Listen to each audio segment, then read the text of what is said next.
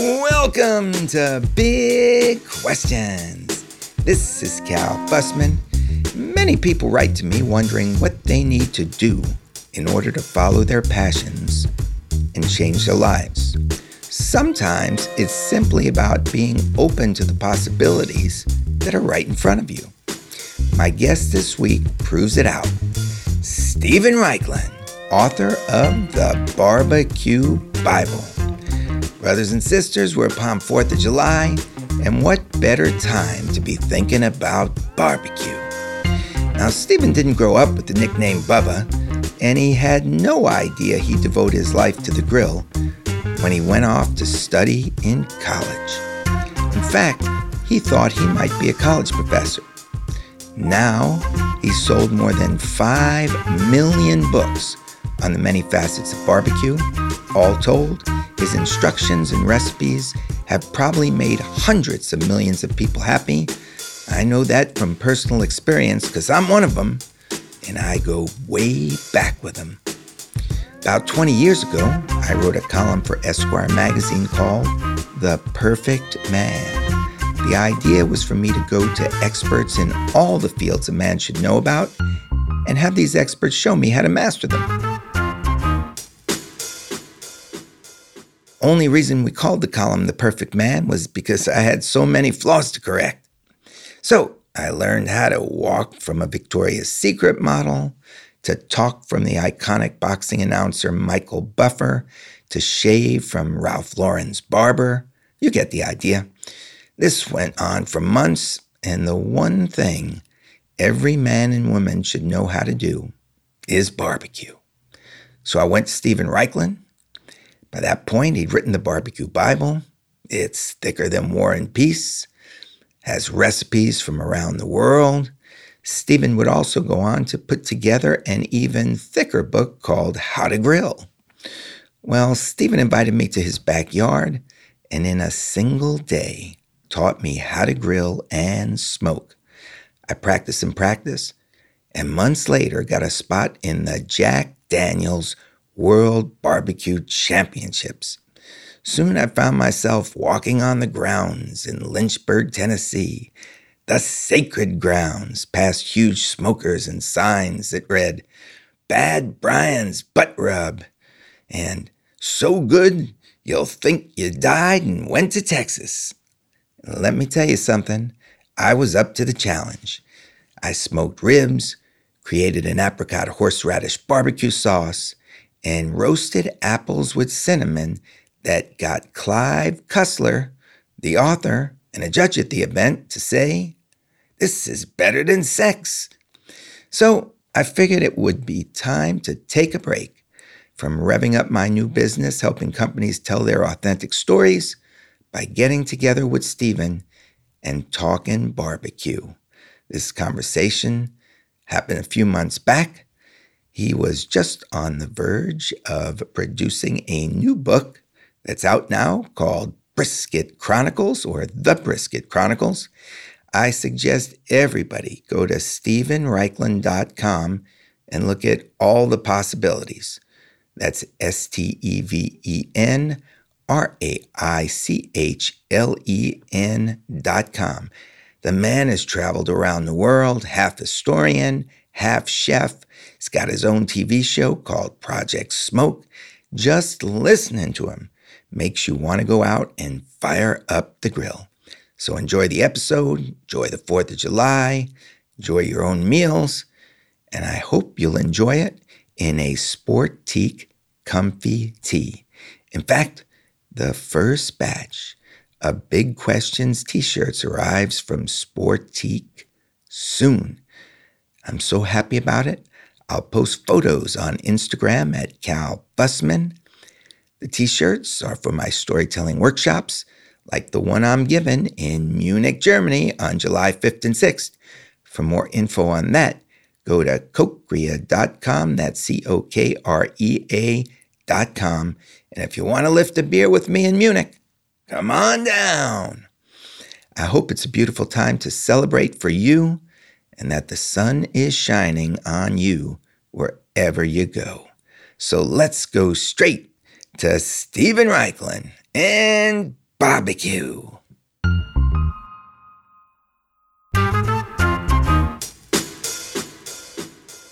My old pal. It's so great to be with you. And I got a book in between us, The Brisket Chronicles, your latest of many, many books about barbecue. At the top of the book, calls you the Julia Child of Barbecue. You've sold more than 5 million books on barbecue. I have. Pretty amazing, huh? You've spoken in the Smithsonian Institute, mm-hmm. at Harvard, and probably your greatest accomplishment is teaching me how to be an expert barbecuer because before I met you, I couldn't do nothing. Oh my gosh, I remember that. You came to our house. Uh, we got a smoker. We smoked ribs. We smoked brisket. And then, in true perfect man style, you went and uh, proved yourself at the Jack Daniels com- barbecue competition in Tennessee. And I'll never forget Clive Cussler, the author, he sold millions A, lot, and a, millions lot, of books. a lot more than my barbecue books. That's 100 for million sure. books. He was one of the judges. Yeah. And you had also taught me how to barbecue the apples Mm-hmm. for dessert. And he tasted that barbecued apple with the cinnamon inside it. And he his comment was, This is better than sex. and that's all because of you, brother. Wow, that's great. So you've sold more than 5 million books. And that, that must mean that, like anybody who is tangentially touched by barbecue, either has read your book or seen your TV shows. And what I'm wondering, what I'm really curious about, is what it's like to have your life dedicated to one subject that you become a master in and you spread all of your knowledge. I, but I'm really curious about this because you've devoted an, like an entire life to barbecue. Did you have any idea that this was going to happen when you were young? I had absolutely no idea. I have a degree in French literature.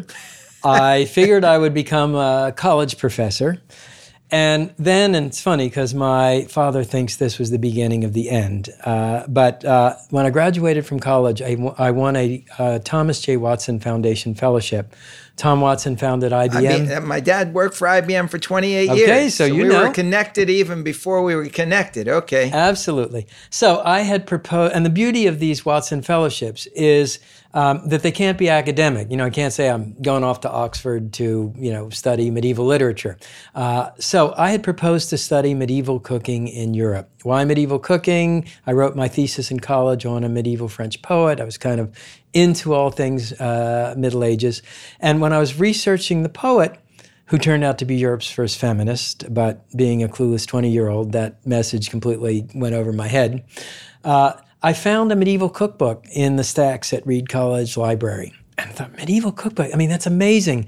People were handwriting recipes and cookbooks 600 years ago. That's amazing. So uh, I proposed to study medieval cooking in Europe. Uh, I won the uh, I won the fellowship. Got me eating and drinking my way through Europe. Uh, Hold it, hold it. yeah. So you can apply for a fellowship on some obscure topic which they want you to look into. Absolutely. And they'll give you money Yes. to just basically go over Europe and drink and eat and be festive.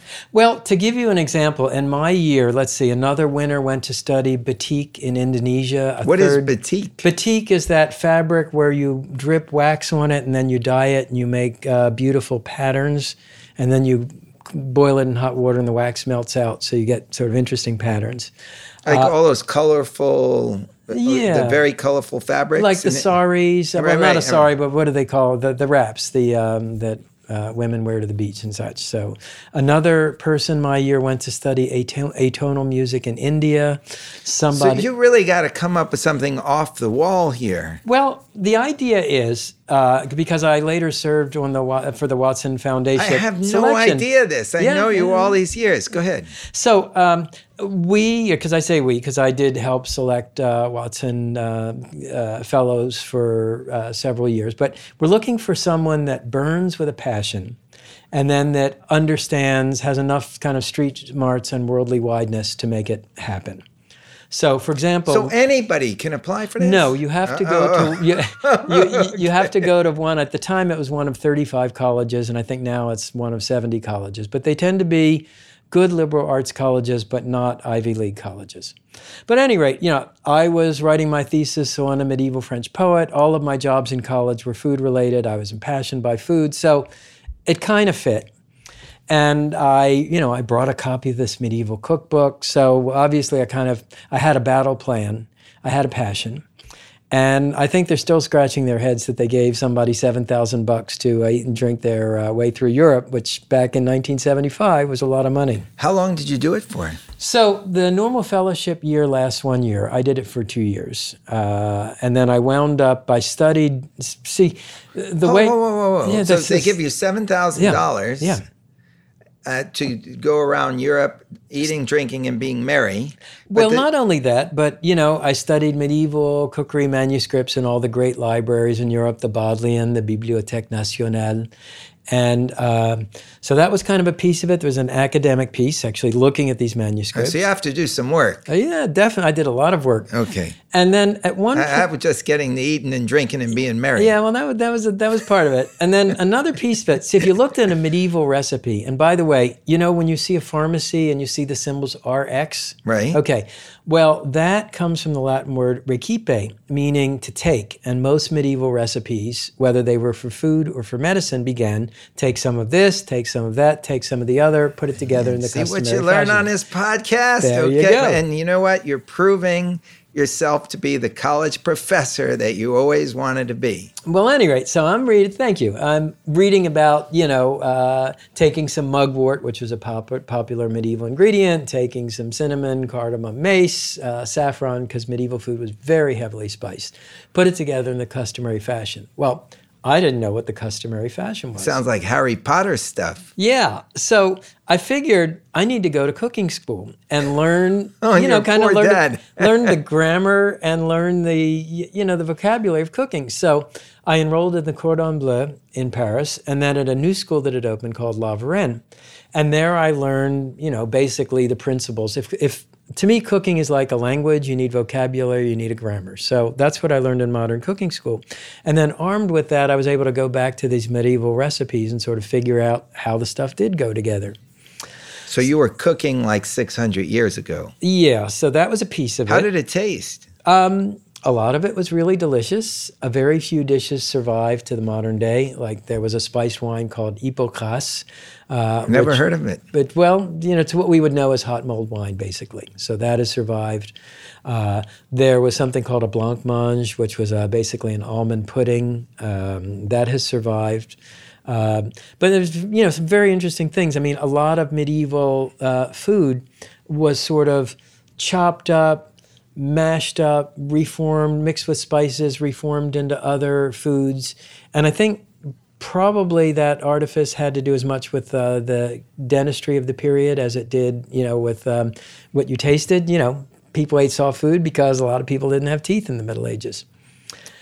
Pudding. Um, pudding, right, which we call boudin in French, uh, budino in Italian, but um, the puddings were very popular in the Middle Ages. Anyhow, so all of this is a very long uh, prelude to barbecue because I got into barbecue very much by accident. I'd been a food writer my whole life, and that was kind of what I wanted to be. And after I came back from Paris, from year in Paris, two year, year in Paris after the Watson year, where I worked for one of the cooking schools, La Varenne, came back and I became the restaurant critic for Boston Magazine. And I think my first year of freelance writing, I made four thousand dollars. Second year, maybe five thousand dollars. But funny, those were the only two years of my life when I had everything I wanted. I mean, I And plus, you're eating good. and I was eating well. Yeah, absolutely. Uh, fast forward, so I wrote. You know what? Just stop here. Yeah. Because what is it like to be a food reviewer? Uh, uh, you go into the restaurants. Are you either the magazine is paying for the Magazine it. is paying. That's they are paying. important. Yeah, very important. because if you take it from the restaurant, then your review ha- has no backbone. Exactly. And, you know, mind you, I know of plenty of restaurant critics who take free meals, but that's not kosher. Okay. Right. Um, so, uh, you know, it was very exciting for me because, you know, it was like a continuing every education. And every time I went out for a meal, I would learn something new about food. I mean, you know, I learned about sushi on the job. I was living in Boston, so I remember I wrote a piece on Armenian restaurants because Boston has the third largest Armenian population in the world. and um, were you? Would you be asking questions Afterwards. or, or okay? Yeah. Because I didn't know if you were trying to surprise them and let them know. You you would tell them I'm coming in. No, no, no, no. You wouldn't tell them. Anonymous reservation, not under my name. I would meet people, and often I would have them go in first, uh, and then I would sit down. So even if I were recognized, which I wasn't very much, because you know I was pretty new to the game, You're only making four grand a year. pretty new to the game. Uh, but you know, it's a wonderful experience. Um, after I'd say probably after five years, it was enough. But you know, I still love going to restaurants. I still do a lot of research. You know, I regard every restaurant meal. Some critics are like, you know, prove me that you are not a terrible restaurant. To me, it's always cup half full. You know, I'm here. I'm excited. Show me what you can do. and so you go through this stage, but how does the barbecue come in? Ah, so during my restaurant reviewing years, uh, I developed a cholesterol problem. Uh, that was before Lipitor. And I developed a style of cooking that was low in fat uh, called high flavor, low fat cooking.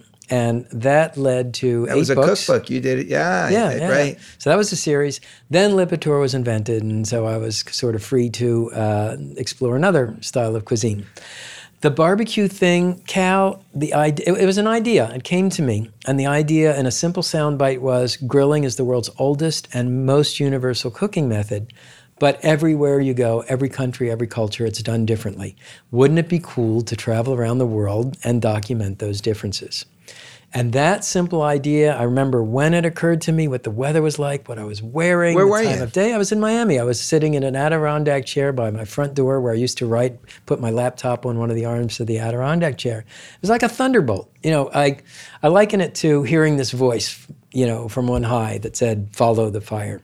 Anyhow, dashed off a book proposal, uh, which normally takes a month to write, had a response the following week. That normally takes a month, but you know the publisher. I think the publisher saw the commercial value of it even more than I did. Was this Peter Workman? Peter Workman, yeah, and Pete. You know, this was back in the days when the publisher, you know, didn't have to run it by the accountants or the acquisition team or anything. He could just he- say, it was his business. yeah, I want this. I want this book. So um, there I was. The book eventually became the Barbecue Bible. Uh, I thought it would take me a year to write, maybe 100 pages. Wound up taking four years. I spent my advance uh, in the first nine months, and then I had to write another three or four of those high flavor, low fat books to just be able to afford to finish the research. People have no idea of what it takes to write a book, the time, the effort, No, the, the spirit you need to put into it. No. And, and not only that, but period, people go into book debt, just like you did. yeah, yeah, They run through the advance, had no idea, but they're completely in love with it. And so now you're working twice as hard to support the book, That's right. which you signed up to support you. That's right. And you have no idea if it's going to be a commercial success or not. Um, you know, and uh, I mean, the odds are against you because most books don't earn out. But happily, Barbecue Bible, it's, you know, oh, it's a great book. yeah, It's- I. I wish I could say it was my genius, but I think uh, as much as anything, I, it was the right book at the right time. America was sort of ready to go beyond hamburgers and hot dogs, and the book came out, and uh, it was a you know it, it just just it was a international success from the week it came out, and so I was in barbecue. And where did that take you? Did did- you had gone all around the world All over to the world. learn about all the barbecue? Which is why it Yeah. took you four or five years Yeah. because it can't be the barbecue Bible unless you really circle the globe and explain your thesis. Exactly. Well, and Peter Workman, uh, who was the founder of Workman Publishing, uh, blessed be his memory, um, had something he called category killers. And he wanted books that were, he wanted the book that was the biggest, the best, the most authoritative, the most comprehensive of any book out there. And so, hence why your books are so fat. Why they're big, yeah. Now, you know, subsequently, times change, and after 20 years of those kinds of books, you know, they came to be called doorstops, and uh, and now I'm writing smaller books. But but you, but you know what? When you're going through the barbecue Bible, having something that authoritative, that thick, that so many options, and you're you've got friends coming over, and you want to do something special the ability to turn through it and have so many possibilities. I mean, I got to say, Peter Workman was right. Absolutely. Well, thank you for saying that. And Peter Workman was right. That book is up about a million, uh, certainly a well over a million copies. Uh, and um, Peter Workman was right about so many things. He was a real visionary so finished the barbecue Bible, came out, you know, it was a home run. And then I thought, you know what, I'm going to write a noodle Bible because let me tell you, this traveling around the world to eat is a cool Hold thing. it, a noodle Bible? Yeah, now, noodle Bible. how did you go, like, barbecue where did well, you get to noodles well it was i got there in my mind but i started working on the proposal. This is what i was going to get. See this is something that i would have done. I would have been derailed. Mm-hmm. I, I, would have gotten curious about something else mm-hmm. and i went went off. But you something happened to derail your derailment. It did and that was easy as it was to write the barbecue bible book proposal. The noodle bible proposal just didn't feel like it was going anywhere. So then one night that may or may not have been substance enhanced, I sat down and I made a list of all the things I wanted to do with barbecue. And there were half a dozen other titles. Uh, I wanted to do TV shows. I wanted to create a website. I wanted an international publishing part, uh, program. I wanted to create products. And lo and behold, I'm a great fan of lists, big believer of, uh, of lists. I have the list of what I want to accomplish this year in my pocket. And uh, I've been working through the list ever since. So I tore up the, I didn't tore up, I deleted the uh, Noodle Bible proposal. And I thought, okay, what I really need to do is I need to write a book called How to Grill because I was doing public speaking classes all over the country. And, and, and the whole point is the, the beauty of that is you can actually write a book like the Barbecue Bible and give everybody the opportunity to understand the recipe. But, oh, now we got, hello. Okay. Sorry about that. We're in a hotel room at the Mandarin Oriental and so that was the cleaning staff making sure that the room was as spotless as can be. And it is a beautiful hotel and a beautiful room.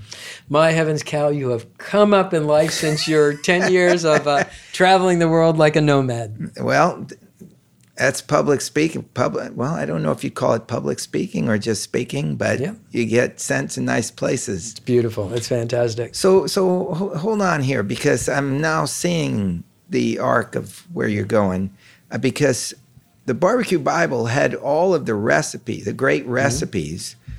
but you still had to know how to execute them exactly and so how to grill is like the other half of that because you need to know how to work the tools and how to understand your smoker and, and the techniques yeah so and that book you know i give these talks and I'd say any questions, and women would, of course, ask smart questions. The guys would just sit there like lumps on a tree. And then afterward, when I was packing up and getting ready to leave, they come over, grab my sleeve. You know, uh, my uh, my fish always sticks to the grill. My steak is tough. My chicken catches fire. And after three or four speaking engagements, when I heard that, I thought, you know, the light bulb went off, and I thought I had to write a book on how to grill with a thousand step by step photos because guys, you know, they need to see it, they need to see photos. And that book became How to Grill, and it literally has more than a thousand step by step photos. And I take you through every conceivable food you would want to grill from steak to brisket to pork chops to whole fish, fish fillets, tofu, vegetables, even desserts. Pizza. And that's a fatter book than a barbecue Bible. And that's a big book. And that book, we launched that uh, with an appearance on Oprah, and that book just took off like a rocket ship. And that to date is my bestseller. That's up about 1.7 or 1.8 million. It's been translated into 17 languages. Wow. And that has led to the third thing on my list, which is an international program, because I found like I'd travel and all of a sudden, you know, in Italy, people would say, Buongiorno, Steve. And I had no idea why. And turns out either the book was translated or one of, or one of my TV shows was translated into, uh, into Italian. So, all of a sudden I had an international barbecue community. So now, do you? How do you feel? Like, you do you feel obligated to continually either move down your list or dissect your list further and say, okay, now we're going to do the barbecue sauces. Now we're going to do brisket. Or what what happens after you've created these blockbusters that Oprah's talking about? Well, eventually it became a business. And first of all, the beauty of barbecue is that it is a subject that is both very broad and very deep. And what I mean by that is that in the deep sense, you can take a subject like barbecue sauces, rubs, and marinades. You can explore that all over the world, and you're just writing about one kind of piece, a very essential piece, but one piece of barbecue, and you can do a very deep exploration. Or this new book, The Brisket Chronicles. Again, you can take one cut of meat and explore it around the world and through history. But it is also very broad in the sense that everybody is interested in live fire cooking. Okay, uh, and and this happened to me. I mean, you can be in Azerbaijan, or you can be in South Africa, or you can be in Mexico, or you can be in Cambodia, and you will instantly form a bond with people. And instantly, you're you're no longer a tourist. You're you're kind of a traveler being invited into people's homes, having experiences, being said, "Now you sit down and turn the turnspit for the pig for a while." It And- becomes an event. It becomes an event, It's more than an a meal. adventure, a lifestyle. Right. Right. But I do want to say that while this is my work and I love it and I'm passionate about it and I'm still brimming with ideas, um, it's not the only piece of what I do. And about five or six years ago, I wrote my first novel, a book called Island Apart, I which. I was very excited about. You read the manuscript and made some uh, made some suggestions. Actually, I think you made a lot of suggestions on that book. Uh, so you know that was a dream fulfilled, and I sort of want to. I do want to get back to it. You're writing another novel. I I've got several started, but you know, while the machine is turning with barbecue, it's I want to keep that running as well. Um, I'm about to embark on a book that has nothing to do with barbecue. Uh, it's actually uh, the subject of a New York Times travel story that's coming out uh, on March 3rd uh, on cicchetti, which, are, which is Italian, it's Venetian tapas, basically.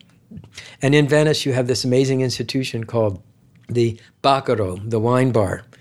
And you go to these wine bars, and they've got 15, 20, 30 different kinds of bite size, unbelievably delicious tapas. And you can make a meal on that and you drink inexpensive local wine. And it's one of the few places in Venice where you can actually meet a lot of locals because Bacari, every, every place is invaded by tourism and tourists, but Bacari, you know, this, the Venetians still go to Bacari and hang out at Bacari's. So um, I, it's funny, Italy has like come to occupy. I can see. Yeah. mo- so you, it, what's happening to get to my original question is this is taking you out in different areas, Right. and your mind is constantly maintaining its curiosity. Right. Uh, because perhaps if you had just stuck strictly to barbecue, it it might have boxed you in. Yeah, uh, and uh, I mean, you know, I guess the day th- there are many different sort of subspecialties of barbecue that I find fascinating and, and that deserve being written about. So, after How to Grill, I wrote a book on uh, on ribs, just just about ribs. And then I wrote a book called BBQ USA, which is solely about barbecue in America. And that was more smoking than grilling. I love that one. Yeah. Right. And then more recently, I did a book called Project Smoke, which was solely about smoking. But the premise of that book and what made it so so fantastically interesting to write about is that all barbecue is smoked, right? But not all smoked foods are barbecue. Well, yeah, I was just going to ask you because uh, obviously I've have many smokers and barbecues in the, in the backyard because of you. Yeah, yeah. But can you explain to people the difference between like grilling Abs- and smoking? Okay, great. So, grilling is when you cook small, tender, or quick cooking pieces of food directly over a hot fire. And the operative words here are direct and hot. So, you grill a steak, you grill a burger, you grill uh, a fish steak, you grill a chicken breast, you grill corn on the cob or a mushroom. Okay, quick. Uh, true barbecue is an indirect process, meaning your food is next to, not directly over the fire. The temperature is much lower. Uh, the cooking time is much longer. Often, usually, you're cooking foods that aren't particularly tender. I mean, a brisket is, you know, it's one of the toughest cuts of meat there is, and you might cook a brisket for 12 or 14 hours. So, true barbecue, it's what's practiced in Texas, it's what's practiced in the American South and Kansas City. Memphis, Grill- yeah. Memphis.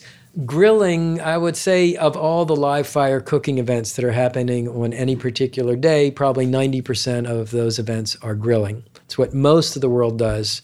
That's like talk about- hamburger with a spatula. yeah, or a satay, or um, you know, a chuletón in Spain, a, a, a rib chop, or méchoui, or uh, a brochette in France, or uh, you know, tandoori in India. They're all quick cooked over a hot fire. True barbecue is really only done in, well, traditionally in the United States and Mexico. Although now American barbecue is Europeans are crazy about American barbecue. They have barbecue festivals, they have barbecue teams. Uh, there's a German company that builds the spitting image of a Texas style offset barrel smoker.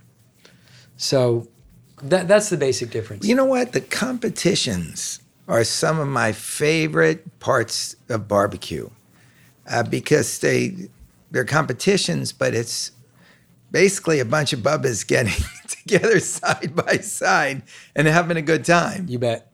But deadly serious about what they're doing. Absolutely. And there's a lot of misdirection. Uh, you know, they want to win because the prizes, you know, they're big prizes. And I think uh, at Memphis in May, it's a ten thousand dollar purse for the for uh, the grand champion. Now, of course, they're spending a lot more money than ten thousand dollars between their To just getting there. and getting there and yeah, everything. because people should understand that just getting these giant smokers to the site, I mean, these smokers are massive. and they This is- cost a lot of money themselves. A lot of them are hand welded. Yeah, we're, we're talking like uh, about something that would be the size of a, a, a king bed. Uh, in- easily. Easily. easily, yeah. Uh, because if you are basically barbecuing a pig Right. and that pig is fully splayed out, Yeah. that's going to take some space. You need a lot of space for that. Absolutely. And, it, you know, it's a different style of cooking. But um, I, I would say that live fire cooking, you know, either grilling or barbecue, uh, one of the constants of world cuisine, right? I mean, the only places traditionally where you didn't find it much was Scandinavia, the UK. Uh, the French do it, but don't talk about it. China, um, there's some grilling, especially in the Muslim speaking parts of uh, China, but it's pretty universal and pretty different. You know, in the Starbucks age or the Burger King age, when, you know, some of our foods are so monotonely universal, it's really where cultural vis- uh, differences still manifest. So you're at this point now where you are like Mr. Barbecue. And I imagine you're being called to judge at all these conferences and competitions. Uh, is the barbecue still tasty as it was when you started, or It's even It- better. It's even better? It's even better.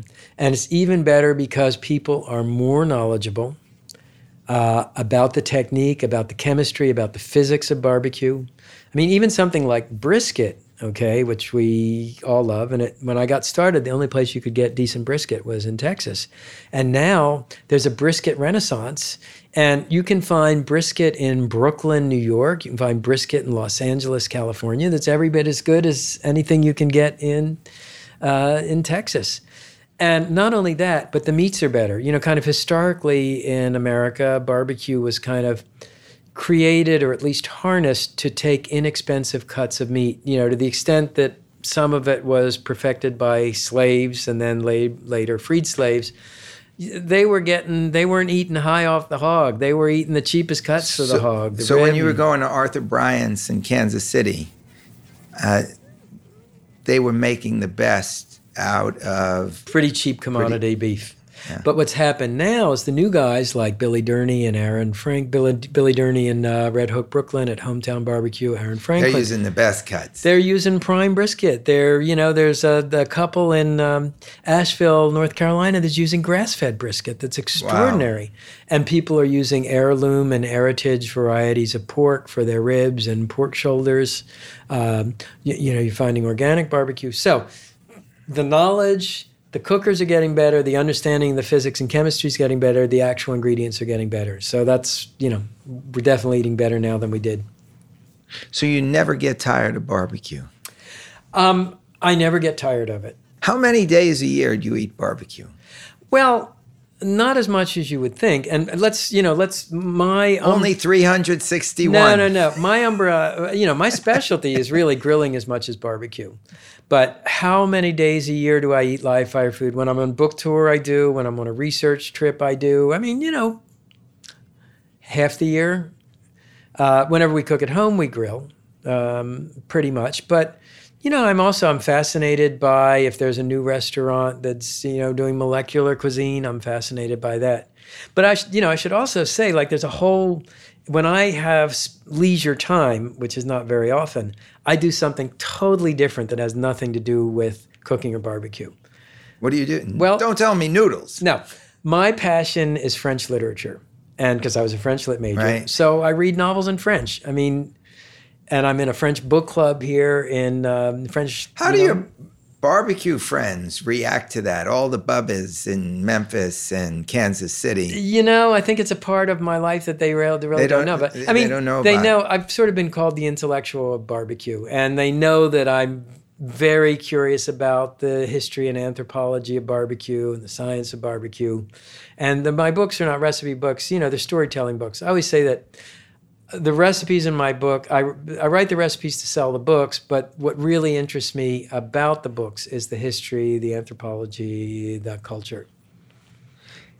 And is there enough about barbecue to keep you going past the century mark, which I hope you're going to get to? Well, um, so Brisket Chronicles just came out, and Brisket Chronicles is a bit of a departure. Um, uh, it didn't just come out. I'm looking. This is going to be released in galleys. May yeah. 2019. Yeah, and you've got the Bound Galleys, which is actually very cool because I have not seen this yet. I only saw the galleys on my computer. Oh my screen. goodness! I'm gonna have to give it to you. Your so own what, book to you. No, no, no. so what they do is, uh, for your listeners who may not know what a galley is, is uh, they take the typeset and then they run it off and they make color photocopies. Yeah, it, it looks like a book. Bind it into a book, and this is sent to reviewers and it's sent to booksellers so people can sort of see, you know, what the book is going to look like. And it looks beautiful. So I would say half the book is about barbecue, but the other half of the book is about other manifestations of brisket, right? Like pastrami. So that's there's a chapter on cured briskets. Pastrami is a cured brisket that's smoked. Irish corned beef is a cured brisket that's not smoked. Montreal smoked meat is pastrami that took a wrong turn and is dry rubbed instead of brined. Uh, there's an Irish cured brisket. And then we get to braised brisket, which is my first exposure to brisket. Uh, growing up Jewish, you know, that was the holiday, the, the, the, braised brisket, braised with dried fruits and manischewitz was, you know, that was what you ate on the that holidays. That was a holiday. Yeah. yeah. And then we get to brisket around the world. So in Cuba, they have something called vaca frita, fried cow, which is braised brisket that's shredded and deep fried with onions and garlic. Amazing. In the Spanish uh, Central America, they do something called ropa vieja, old oh, clothes. Yeah, okay, shredded great. braised brisket yeah, with great. peppers. Yeah. Uh, in Italy, uh, they boil it with vegetables and make uh, bollito misto. And perhaps my favorite manifestation of brisket is in Vietnam, where they boil it for 16 hours, thinly slice it, and serve it in beef noodle soup. that's sweetened with brown sugar and salted with fish sauce and aromatized with uh, cinnamon sticks and star anise and ginger. What's the name of that? pho? They call ours pho. Yeah, I think yeah, yeah, yeah. Yeah. Yeah, I, I, I'm often seen. Yeah. So you know, so that to Eating me, there. that was like that's an iconic meat, and tracing that around the world, that was really interesting. The book I'm working on now is a book on meatless barbecue.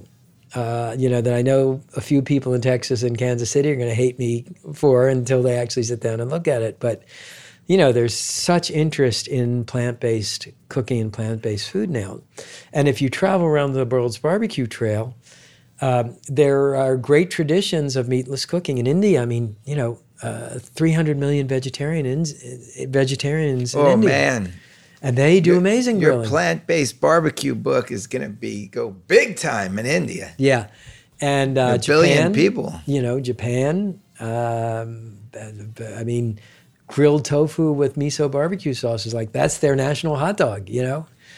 And in the United States too, uh, you've read about Impossible Burger and all of these companies. I love Impossible Burger. Yeah, so you know, It's amazing they make it seem like the the, the blood of Yeah, the cow the is heme, right. coming out of it. I Yeah. guess they do it with beets. well, one version is to do it with beet juice, and another they use a, a, a substance called heme. Um, and that brings us to sort of a big philosophical question about meatless grilling, which I'm going to address in the book when I really get into the book. And that is do you want your grilled vegetables to celebrate the uniqueness of grilled vegetables, or do you want somehow to sort of create meat like foods that don't have meat in them? And I think there's room for both. You know what? This is this is an amazing question because a lot of times living in California, I go to these vegan restaurants and they're constantly trying to remake a dish and they label the dish by its name which drives me nuts because it ain't lasagna. Right, Call it something else. right, right, right, right. I, and I, I think it shouldn't have to try and copy food with meat in it. Yes, I mostly agree with that. However, if you were an investor and Impossible Burger was going public, um, that would be a company to buy because I think it's going to be hugely, hugely successful. That company. I mean, in my to my view, there is room for both. There's a fantastic restaurant in Philadelphia um, that's called Vedge, and they have a sister place that's called Wiz Kid uh, where they specialize in meatless Philly cheesesteaks, and they're made with uh, seitan and uh, and mushrooms, and the cheese is like some kind of almond puree, and it's these better. It's No. fantastic. It is better than ninety five percent of the cheesesteaks in No. Philadelphia. Yeah, that's it's astonishing. You know, it's funny. I remember you and I had dinner uh, at a place called Trois Mec in uh, Los oh, I- Angeles. yes, yes. And there was a lot of that sort of playful crossing of boundaries with food that was uh, vegetables that were smoked and uh, cured and smoked and made to taste like meat. And um, and and that part, you know, that to me is fascinating. You know what? It's all I- I fascinating look, to me. I love when they do it. Yeah. It's just what, what here's the problem. When and and look, there's a restaurant in Los Angeles called Crossroads Mm-hmm. where they make crab cakes out of heart of palm. If I blindfolded you, even you, with your palate, you would think, is that crab? Is that crab cakes? well, well, that's what I'm talking about. And if you had this Philly cheesesteak, Right? I would think Whiz the Kid, same way. I would think the same you would thing. think, holy cow, this is like, you know, because a lot of the Philly cheesesteak places, they're using cheap cuts of meat and they're, you know, it's not put together with love. And, um, But but the, but, but you don't want it to be called a crab cake. I, I just think that when you call it, well, here's the problem. At Crossroads, they can call it a crab cake because they could fool me. right, But if you can't fool me, right. then please don't try because I'm a, like what happens is I look at the menu and I say, oh, they got lasagna.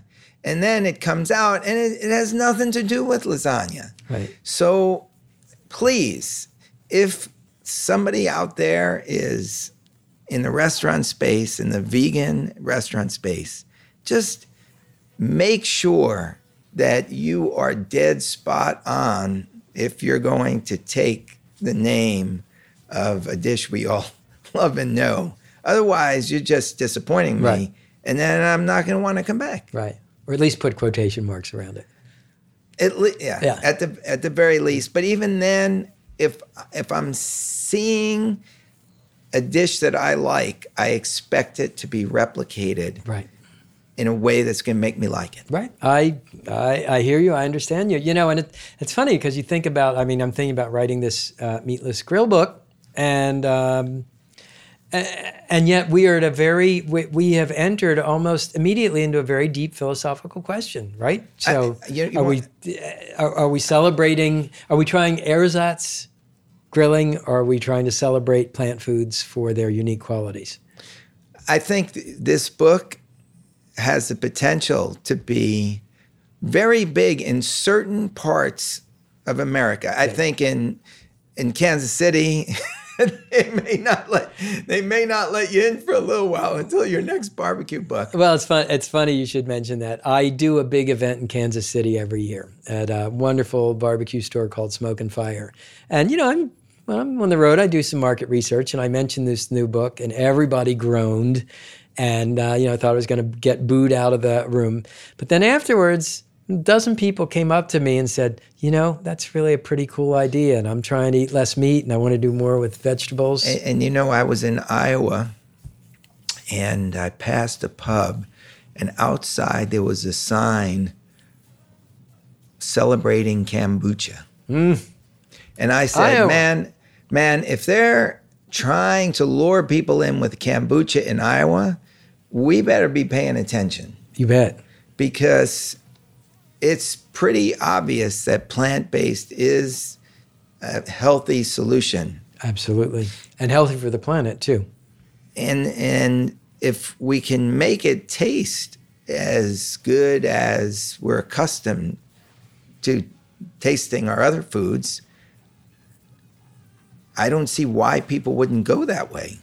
I, I've really encouraged. at least, uh, you know, at least part of the time. I mean, you know, I, I'm always mindful of uh, Julia Child's great advice, you know, which is moderation in all things.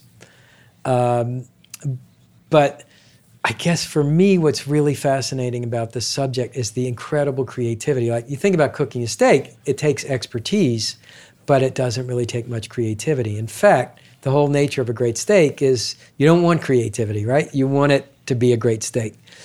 But with vegetarian cooking, vegan cooking, uh, vegan grilling, that does take an enormous amount of creativity in order to make something taste amazing.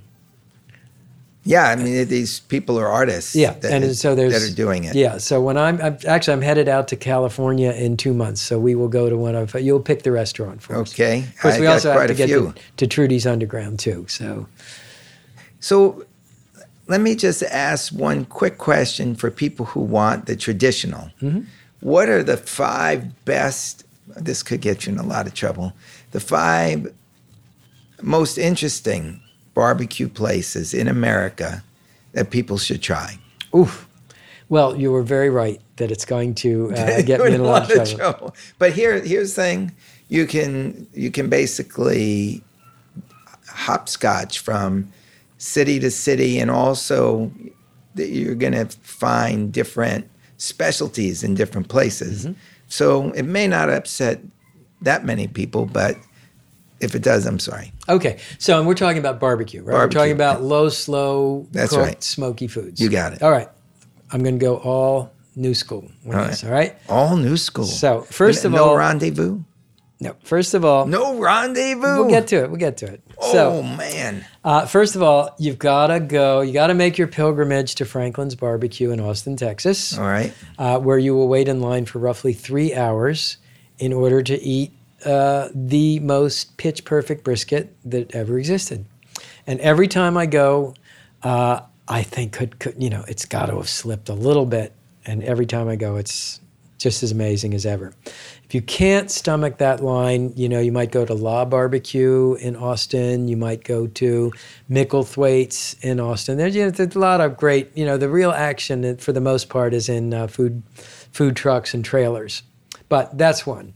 You've got to go to Hometown Barbecue in Red Hook, Brooklyn, New York, Billy Durney, and there you have to try the monster beef ribs, uh, as well as the brisket. He's got pitch perfect. Everything he does is really pitch perfect. So so far, I haven't heard Memphis. I haven't heard Kansas City. Man, you're going to get a lot of people. I'm well to North Carolina? That, Okay. Let us say that everybody knows those places already. So I'm not doing anyone. so you're to, not going to recommend a place from Kansas City. uh, we'll get to it. We'll All get right. to Okay. it. Okay. So that's two. All right, so that's two. So number three uh, is a restaurant that just opened in Los Angeles. It's called Slab, and uh, it's an Israeli entrepreneur who got the barbecue bug and uh, ran a catering service called a sort of pop-up catering service called uh, Trudy's Underground, and it's just opened Slab, and it is fantastic beyond belief. Number four is in Chicago. Uh, it's called Green Street Meats. And I could also name Smoque, S M O Q U E, in Chicago, which is sort of on the way to the airport. I always stop there. But Green Street Meat, uh, Texas style barbecue. But what's interesting about them, we we get into pastrami there. I mean, they do pastrami. So does Billy Durney. But you know, remember pastrami? It was a Jewish deli specialty. Uh, it's brisket that is first brined in what they call a pickle. It's a salt solution with spices, garlic, lots of garlic. Then it's smoked. Then it's rubbed. Sorry, it's rubbed with pepper and coriander. Then it's smoked, and last of all, it's steamed. Okay, so four four step process. And I'm naming uh, Green Street because they do an awesome pastrami there.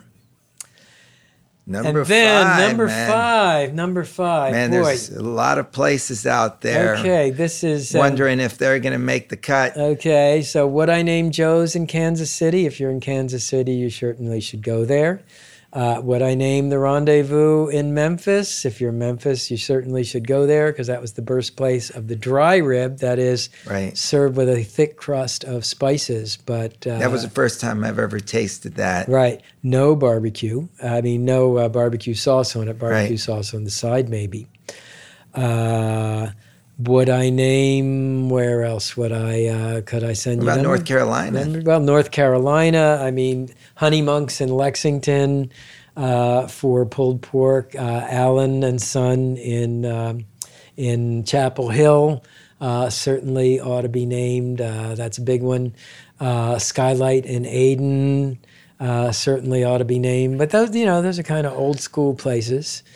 Um, so what am I going to give you? Uh, what am I going to give you for number five? Uh, not going to give you any place in Miami because, frankly, we don't do good barbecue in Miami. Well, we're not supposed you to, might really. you might do your house. well, my house, but I don't want to schlep you there. Uh, that might get you out of trouble. I might get you. You know, maybe we island hop. I mean, uh, maybe I send you to Boston Beach, Jamaica, where you can uh, sort of a dozen guys uh, are doing jerk, traditional jerk, which is uh, was really probably the model of the original barbecue, the barbacoa that the Spanish explorers discovered on the island of Hispaniola when they came in the early 1500s. And uh, in Boston Beach, so it'd be a whole hog. It's marinated in this fiery slather of Scotch bonnet chilies, allspice, nutmeg, scallions, rum, soy sauce, and then smoke roasted, slow roasted over pimento wood, uh, allspice wood. So Man, there you, know go. what? I can't take it anymore. Okay, we're getting hungry, to go- We're gonna have to go get we're gonna have to get, we're gonna have to eat. Yeah, yeah, really. Let's go get some lunch. And I want to thank the Mandarin Oriental for allotting us this extra time. Uh, that was really very nice and cordial of them. And they have a great, two- great restaurants here. They have a great uh, Peruvian restaurant called, I think it's called uh, Il Mar. And I think uh, La Mar. Lamar, that's right, La Mar. I'm sorry, Yeah. thinking of Italian. And then they've got, uh, I, I guess we'll go to their cafe today, which is uh, also very good. Well, it's time to eat, Steven. You got it. Buon appetito. Okay. Thank you so much. It's great to be with you. Uh, it's just every time I'm with you, I just have images of all the great meals we've had together and let's go get another. Well, thank you, Cal. You know, I listen to your podcasts religiously. They're kind of my workout listening to, and uh, it's really uh, exciting and an honor to be part of one of them. So thank you. All right, we'll take it to the next level at lunch. Cheers. Cheers. That about wraps it up. Want to thank Tim Ferriss for pushing me to do this podcast. I'll be lifting a stein of beer to Tim in Munich at my storytelling workshop July 5th and 6th. Go to cokrea.com, C O K R E A.com, to see how you can lift a glass with me. I also want to thank my pals at Sportiqe, Matt and Jason, for getting out that first run of Big Question Comfy Tees. It's been so great getting to know you, Matt and Jason, and introducing listeners of Big Questions to Sportiqe. I'm telling you, I've heard stories of a guy getting through a divorce in Sportiqe sweatpants, guys getting through chemotherapy in their Sportiqe sweatpants, people taking Sportiqe t shirts thousands of miles so that orphans in Nepal can know the meaning of the word comfort. I'm wearing my Sportiqe hoodie as I speak these words, and I invite you to see why Sportiqe hoodies, sweatpants, and tees make me so comfortable. Go to sportiqe.com, that's S P O R T I Q E.com. Find out for yourself. If you use the offer code CAL, you'll get a 20% discount. Want to thank my friends at WeWork for getting behind this podcast. I'll be able to stop in a WeWork in Berlin and Munich when I'm in Germany this week, which tells you that my WeWork Global Access Pass gives me a home away from home wherever I go. If you need office space, go to www.we.co slash cal and you'll get a 20% discount by using that code. You never know who you're going to meet at WeWork, what great ideas might come to you, and where they may take you. So check out WeWork. Maybe I'll see you there. Want to thank all of you who signed up to get early access to Air Quotes. If you missed the Air Quote podcast, with Sam Rukeyser and David Liu. Check it out, and you'll be able to save and spread all the great moments you hear on Big Questions and other podcasts. It's under the title Paying It Forward to Tim Ferriss. Always seems to come back to Tim Ferriss. Hope you're having some great barbecue over the 4th, Tim, and I hope the sun is shining on all of you wherever you listen to Big Questions. Cheers!